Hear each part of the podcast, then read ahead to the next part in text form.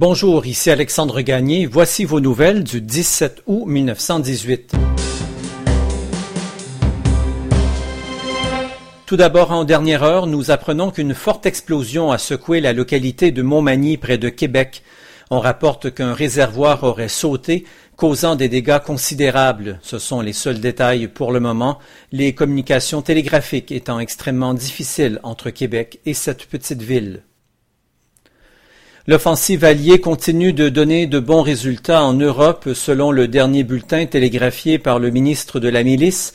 Les Canadiens ont fait dix mille prisonniers au cours des dernières opérations et se sont emparés de cent cinquante canons et d'un millier de mitrailleuses.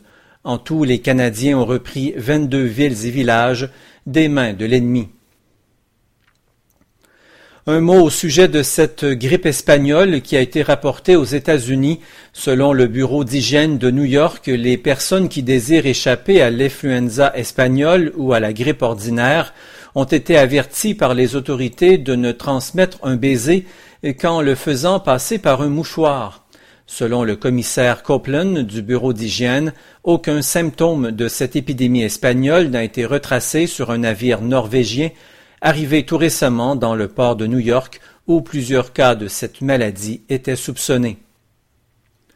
Il y a du nouveau dans l'affaire du vol de banque commis le 4 juillet dernier contre la succursale de la Banque nationale à Scott's Corner près de Trois-Rivières et qui avait rapporté plus de 4800 dollars à ses auteurs.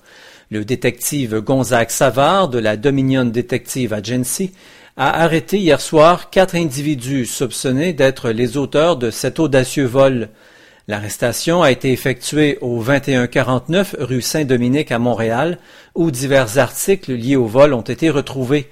Les cambrioleurs avaient fait sauter le coffre-fort au moyen de nitroglycérine. La porte du coffre-fort avait été retrouvée à l'extérieur de la banque, projetée par la force de l'explosion. En terminant, au moins sept accidents, dont un mortel, sont à dénombrer à Montréal depuis hier soir. Un accident survenu au coin des rues Notre-Dame et de Courcelles vers 20 heures hier a coûté la vie à une fillette de 12 ans, Lucienne Tétrault du 989 rue Dorchester. Elle a été frappée par l'automobile du chef pompier du poste numéro 7. L'enfant traversait la rue avec sa mère au moment de l'accident.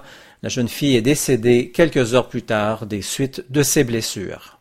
Voilà qui complète ce bulletin d'information en ce 17 août 1918. Et je vous rappelle que ce podcast, L'Histoire à la Une, est disponible via le site de Anchor sur Apple Podcast, Google Podcast, les applications Breaker, Castbox, Overcast, Pocketcast, Radio Public et bien sûr sur Spotify.